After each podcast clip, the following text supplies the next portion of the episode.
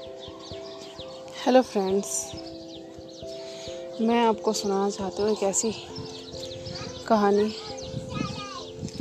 जिसकी लाइफ में कन्फ्यूज़न फ्रेब धोखे के अलावा नथिंग एल्स कुछ नहीं है।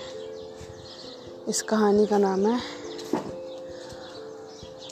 एक फ्रेब जिसकी वजह से सबकी दुनिया चेंज हो जाती है, बदल जाती है।